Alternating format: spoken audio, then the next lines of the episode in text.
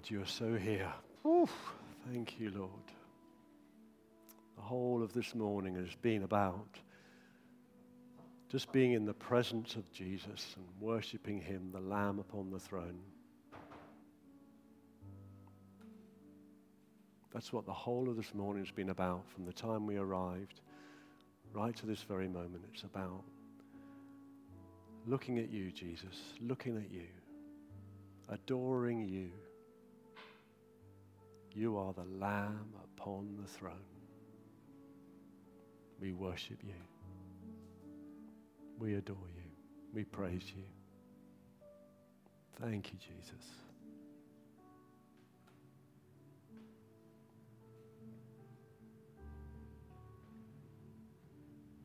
Just let him continue to minister to you wherever you are, whatever you come with this morning. Heavy heart, grieving heart, pain, sadness, fear. Just imagine Jesus here. He's just walked in. In your mind's eye, imagine him coming to put his hand upon you. I love you.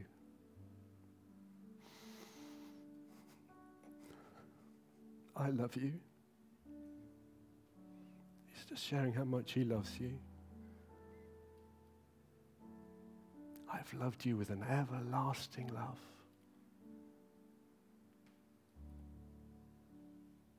Can you imagine Jesus giving you a hug? Just wants to give you a hug. He's right here, taking whatever pain that you're struggling with.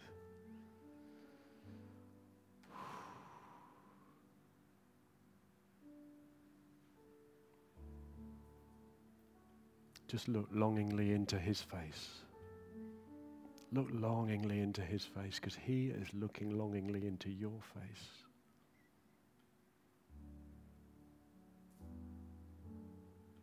Just see him say, I love you. I love you. You are so precious and honored in my sight. It's okay, my child, I have you. I have you in my arms. I will hold you. Fear not, for I am with you. I will hold you with my righteous right hand.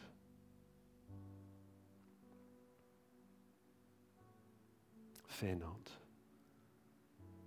for I am holding you. Hallelujah.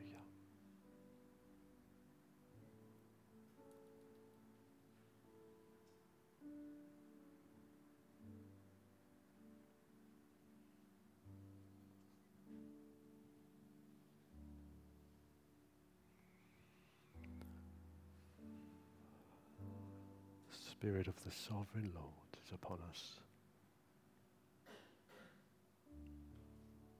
Hallelujah. Hallelujah.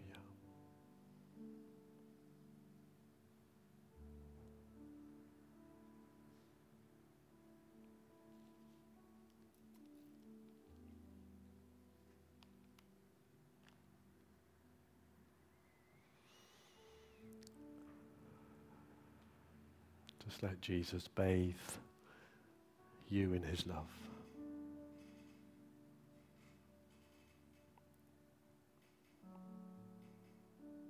That's all he wants to do.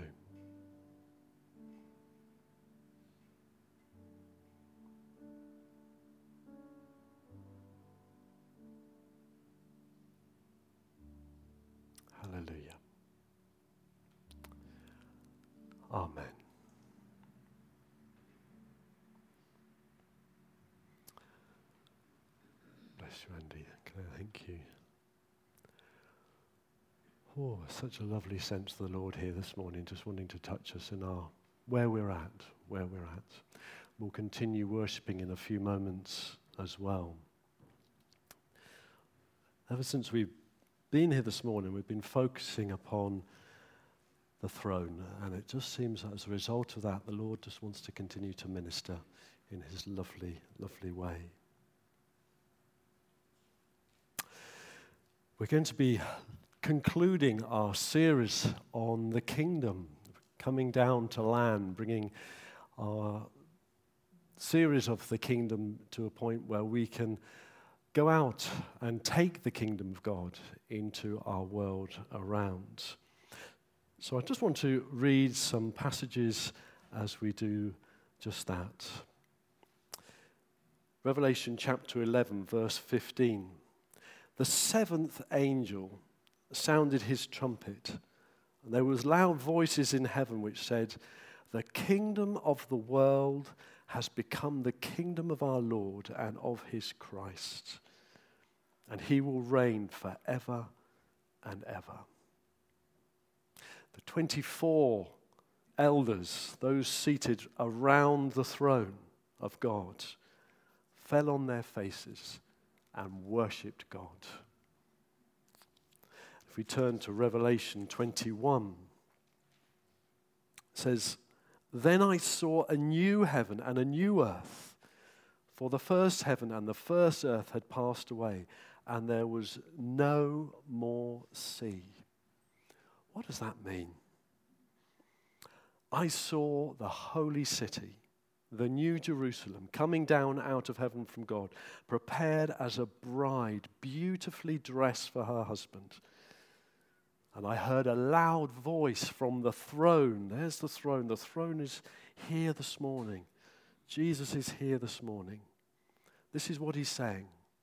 Now, the dwelling of God is with men,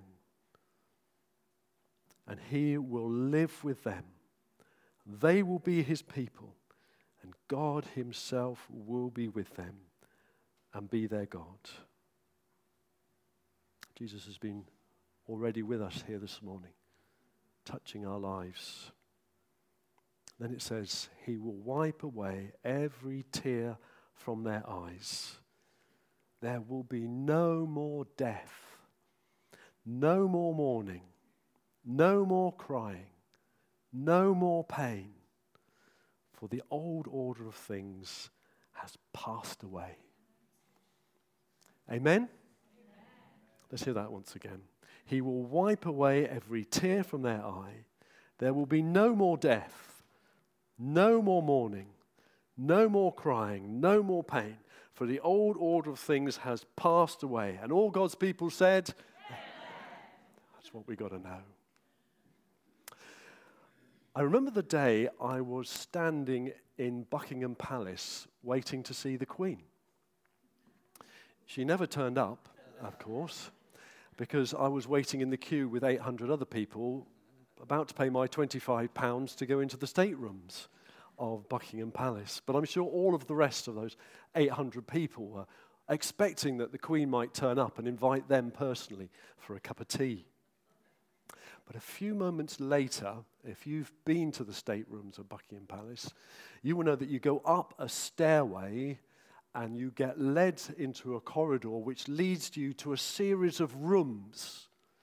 And those rooms have the sole purpose of directing your picture, directing your vision to one thing the throne room.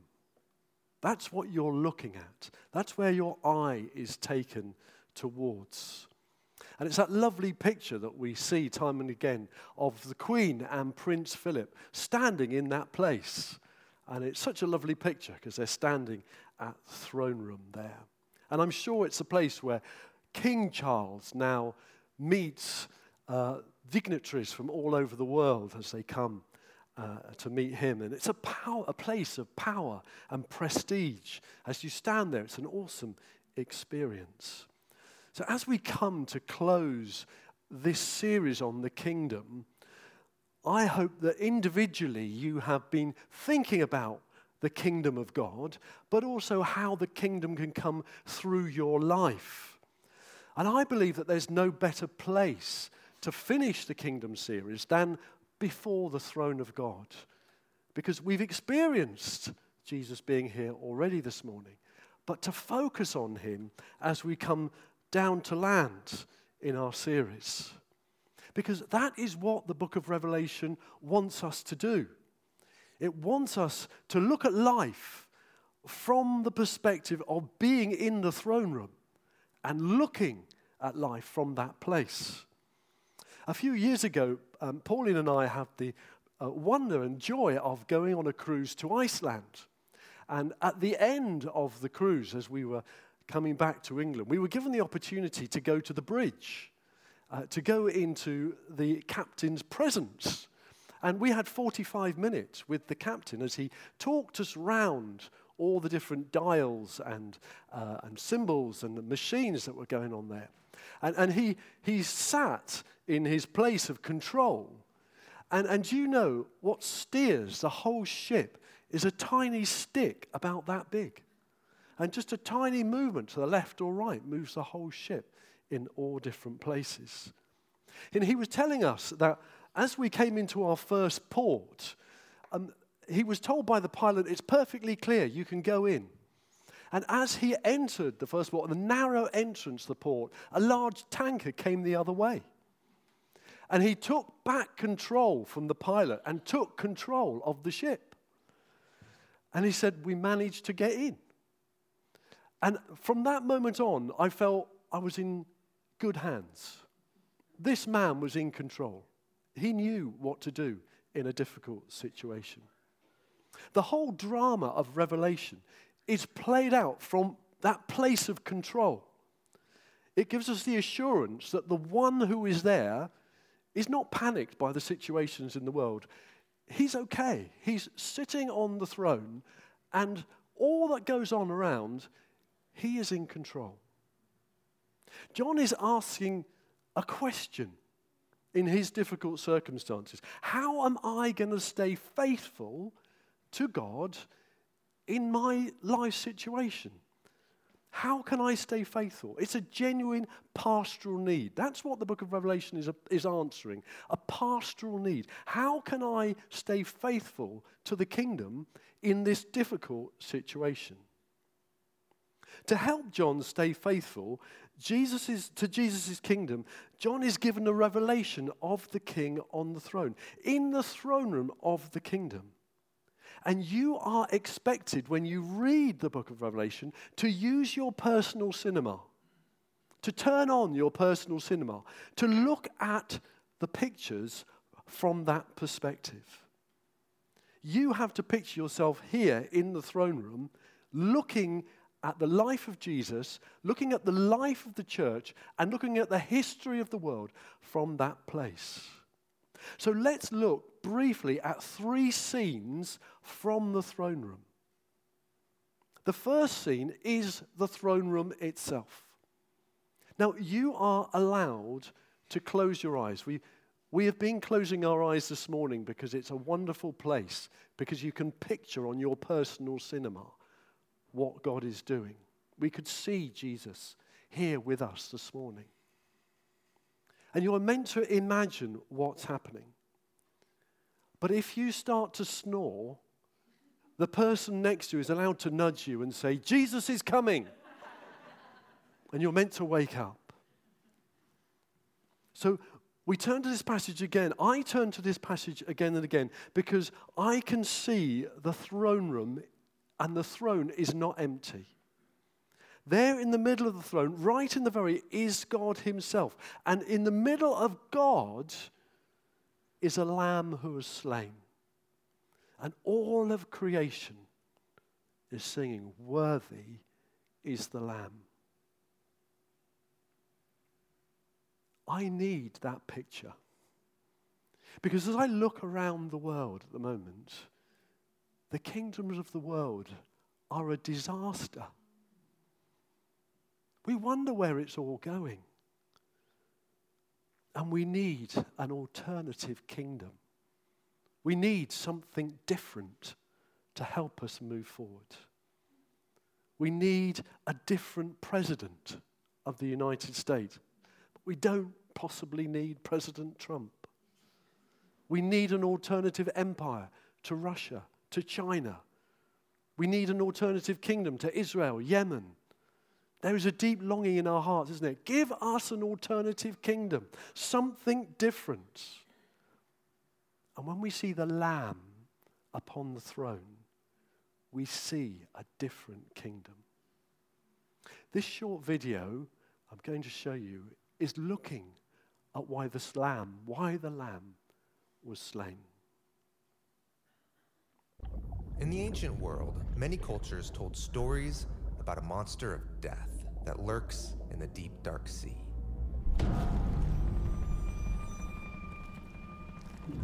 In these tales, the dragon and the sea it lives in represent the chaos that threatens to drag creation back into nothingness.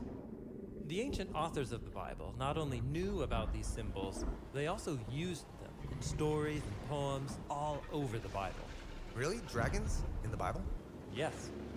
On the first page of the Bible, God brings order by separating the dry land from the chaotic sea, and there he contains the sea dragon. And this monster is connected to that dragon like snake that confronts Adam and Eve in the garden. A spiritual being using the power of chaos and death to lure humans into their own self destruction. Biblical authors also use dragon imagery to describe violent human kings, like Pharaoh, who enslaved and murdered the ancient Israelites. Even the famous Goliath, the details of his armor and weapons depict him as a scaly, snaky giant.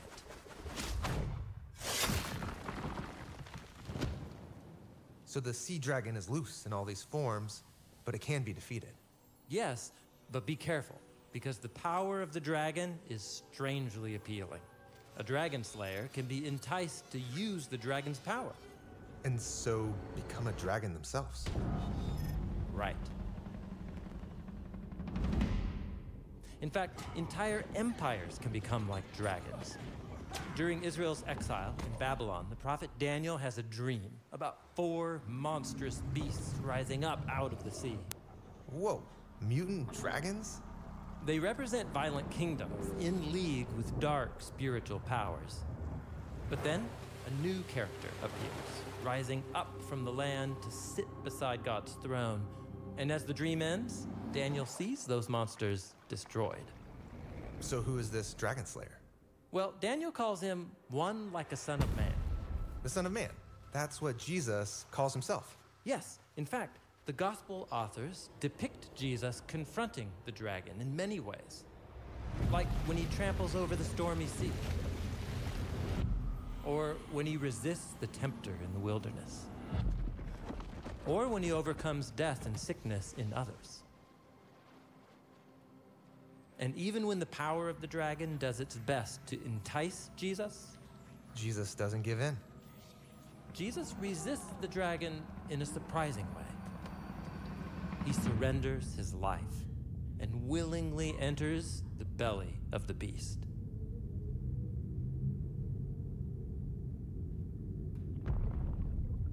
Wait, the dragon slayer is slain by the dragon? Well, that's how it seemed. But Jesus trusted in God's power to create new life on the other side of chaos and death. And he called his followers to confront the dragon in the same way. Which means. Resist the temptation to use the violent, destructive ways of the dragon. And also, don't be afraid of it. Jesus' victory over the beast has created a way to escape its power. And trust in the power of God, who will one day defeat the dragon once and for all.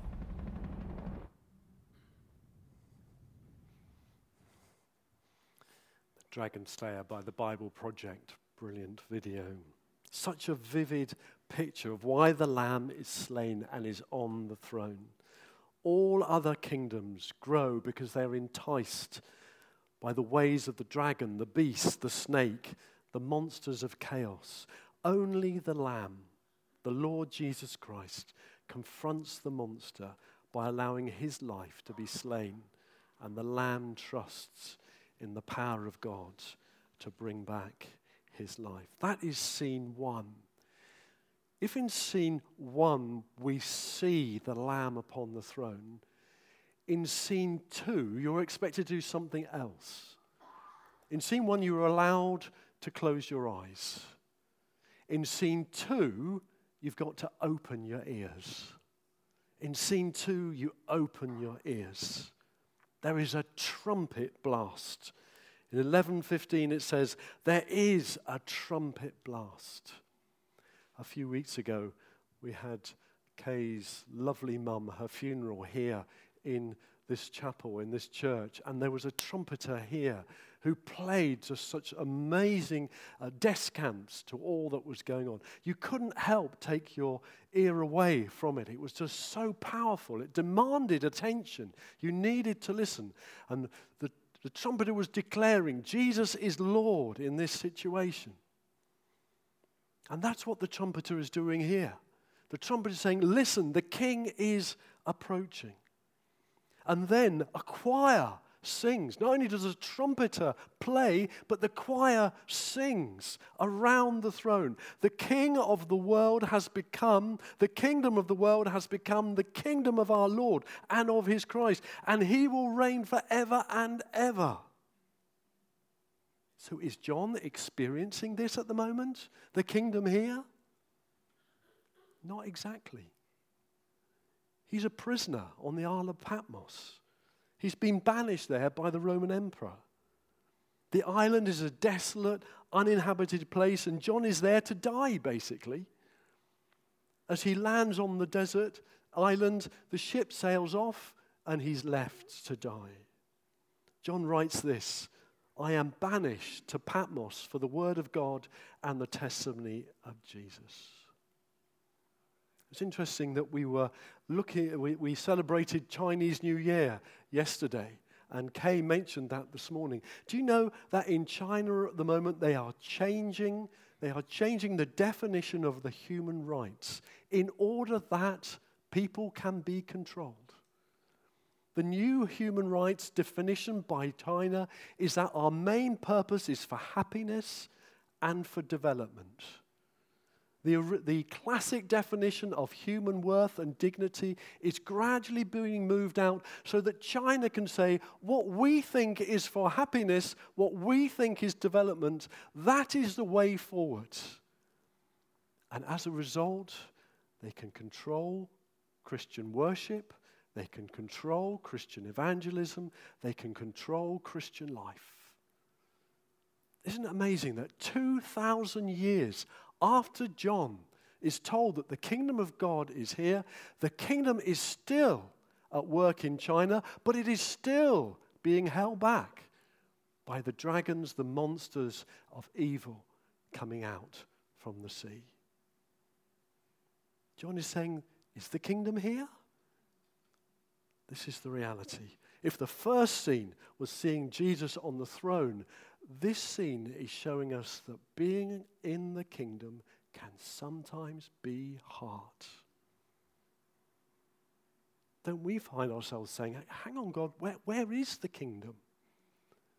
My loved one's just passed away. I, I'm still in pain. We're still struggling day by day, trying to make ends meet. Where's the kingdom? Where is it? Do you know, in those moments, I have to take this word.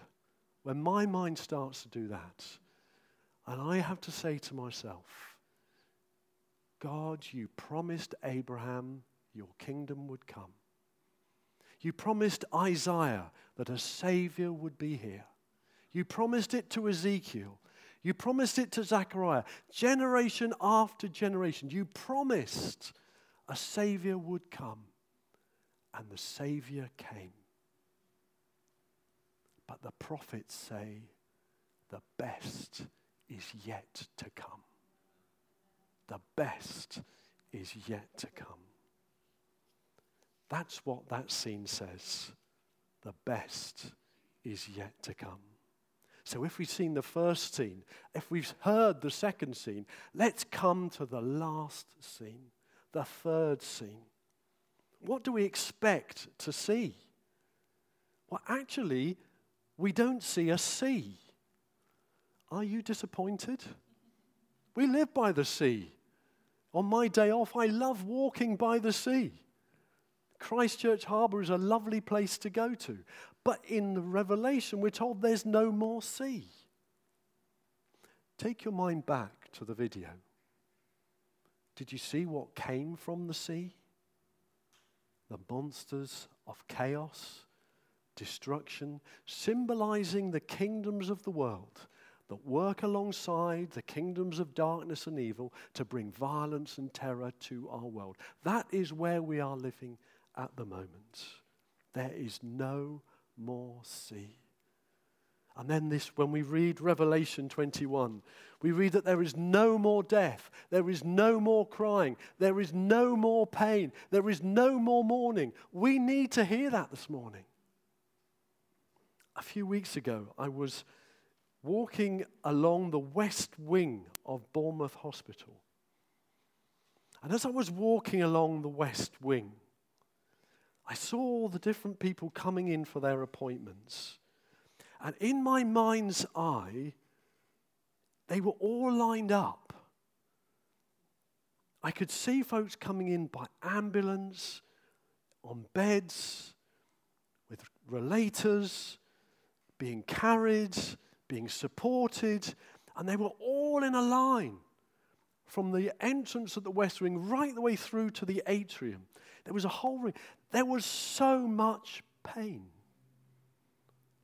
There was so much pain. Pain in people's hearts as they lost loved ones, pain as they were struggling with their cancer treatment, pain as they were struggling with losing eyesight, all the different pain and struggles. And I was thinking to myself, Lord, no more pain. No more pain. Why has there got to be this pain? And Jesus reminded me of what we're saying today. Revelation chapter 21. There is no more sea because there is no more mourning, there is no more crying, there is no more pain there is no more pain. That is what we see no more of. What do we see? We see a city. What do you think?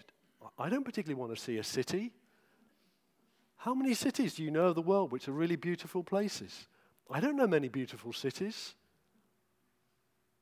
But Jesus is going to redeem the city. All the wonderful cultures the wonderful musicians, the wonderful ideas, the culture, the science, the pictures, the art, the music, the dancing, the food, the smells, the color of all the different nations are going to be brought together. And the best of all the nations will be brought together in that city That kingdom city, that garden city, will be brought together. And what else is there? God is there. Jesus said, God says from the throne, the dwelling place of God is with men. We experience that as we started today the reality of Jesus being here. He is here. Can I read you a poem as I come to a conclusion? I love this poem. It talks about where we're aiming towards as we move towards the end of our kingdom series. It says this It's not for a sign we are watching, for a kingdom above and below. The pouring out of vials of judgment, the sounding of trumpets of woe. Is it not? It is not for a day we are looking, not even the time yet to be, when the earth shall be filled with the glory of God as the waters cover the sea. What we wait for is the Lord our beloved, our comforter, master, and friend, the substance of all that we hope for, the beginning of faith and its end. We watch for our Savior and bridegroom who loved us and made us his own. For him we are looking and longing for Jesus and Jesus alone. There'll be no more pain. There'll be no more suffering. There'll be no more mourning. There'll be no more crying. For Jesus will be here. Amen.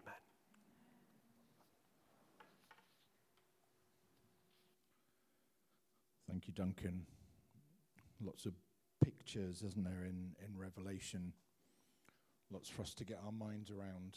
Um,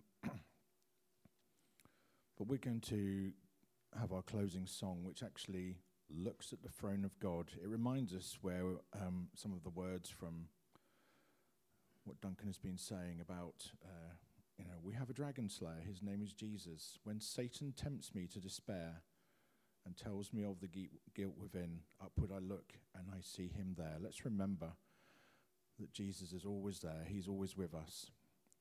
He was slain. Shall we stand? Let's sing before the throne of God.